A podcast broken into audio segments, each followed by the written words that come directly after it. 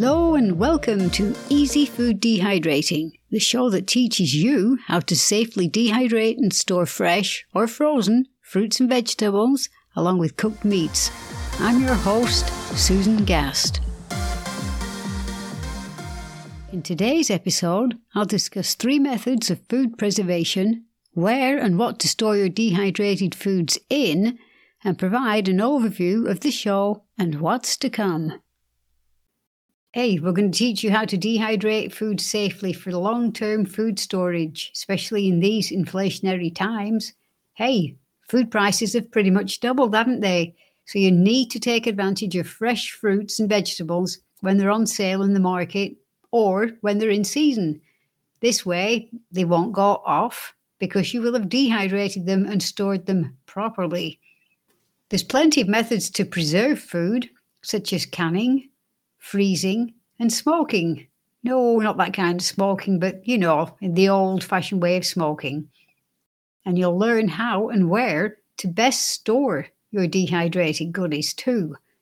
I want you to know how easy it is to dehydrate food, whatever the reason or the season. So I try to help folks out daily by uh, telling them about how to dehydrate fruit, vegetables, and meat. And of course, the all important how to store it safely by using oxygen absorbers after you've dehydrated your fruits and veggies and you're ready to either put them in vacuum sealer bags or mason jars. Have you ever thought about making raisins? It's so easy, just dehydrate grapes. How about making zucchini chips? Yep, you'll learn how to do that too. We store our dehydrated foods in plastic lidded bins, feed buckets with lids, vacuum sealer bags, vacuum sealer rolls, plastic wrap, mylar bags, mason jars, and in them go the oxygen absorbers as I just mentioned. I'll also teach you the food saver and the best use and where to place your bags for proper sealing. And I'll go over the two dehydrators I have. I have a Nesco and an Excalibur. Both are starter models and both are still working to this day. I only have a small family, there's only the two of us, so I don't need an eight tray version. Mine are both four tray versions. Having said that, you can purchase more trays if you want to dehydrate more foods. Just don't overly stack them too high. We're not making the Leaning Tower of Pisa here. Regarding the plastic lidded bins, they must be airtight. If they've got those handles that flip up and down on the side, they are not airtight, but they are great for storing the mylar bags. Inside the mylar bags will be three or four of your vacuum sealed pouches. Okay. And then the food buckets with lids, they are airtight.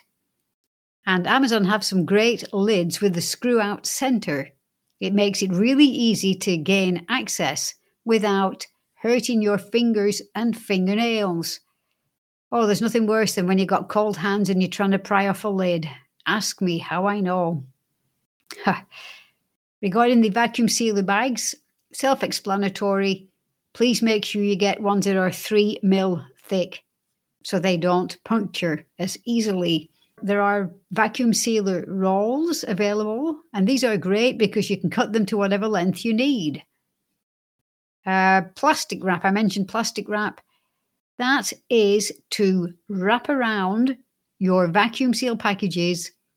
And you say, well, why do that? It's already vacuum sealed.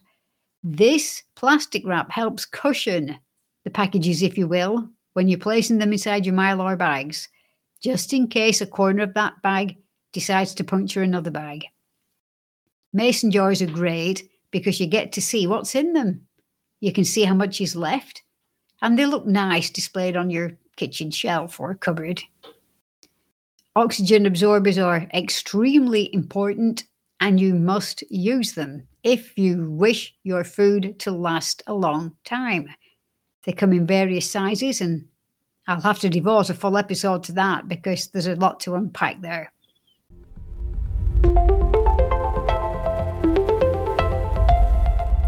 You're going to love this.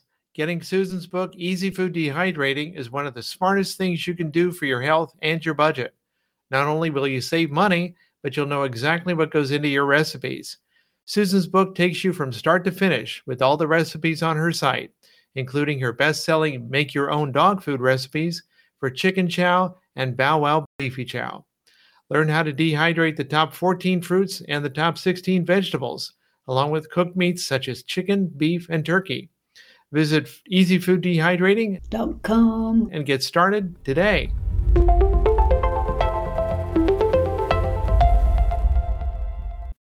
And again, the Food Saver vacuum sealer, they have lots of modern ones on the market now. I've still got mine from 10 years ago, and it does the job.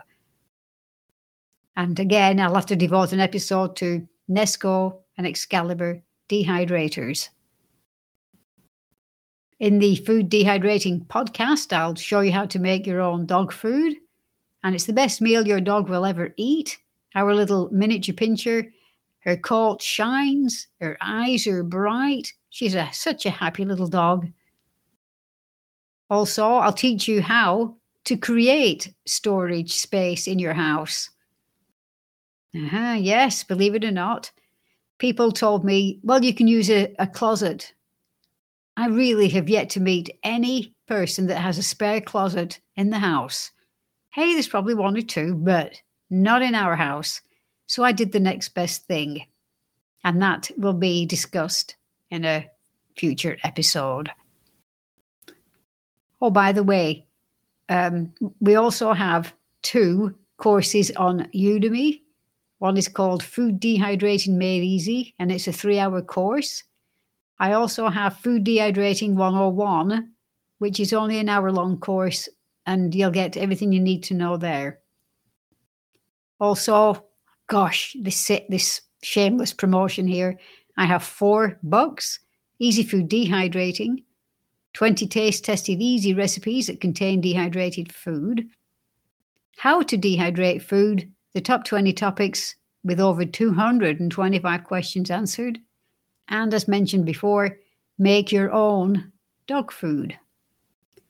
There's all kinds of stuff for dehydrating food, and I go over the top. I think it's I think I've got 14 fruits and I have 16 vegetables. These are the top groups of um, fruits such as apples, apricots, bananas, berries, cherries, fruit rolls, grapes, lemons, limes, and oranges, melons, peaches, pears, plums, rhubarb, and strawberries. So now, of course, I'm going to head on over to the vegetable department. Thank goodness I've got my website pulled up here. You can't see that I'm scrolling through because, yeah, even though I know them off by heart, you do forget, even though I just said you know them off by heart. Okay, the veggies are Drum roll.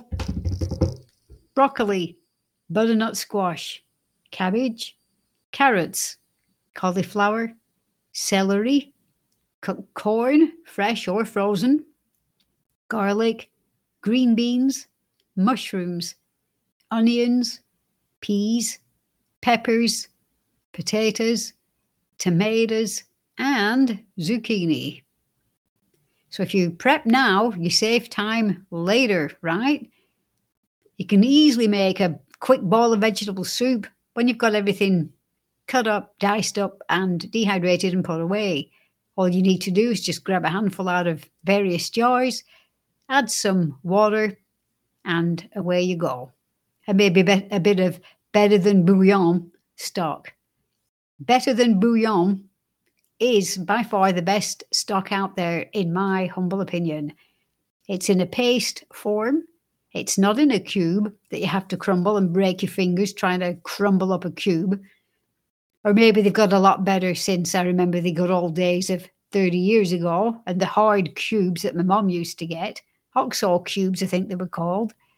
Hope I don't get into trouble for saying that, but that's I think that's what they were called.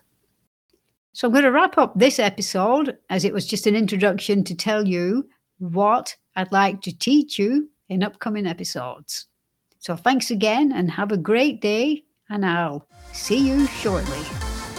Thanks for listening to the Easy Food Dehydrating Podcast. Visit easyfooddehydrating.com for much more information on how to dehydrate food and the best way to safely store it.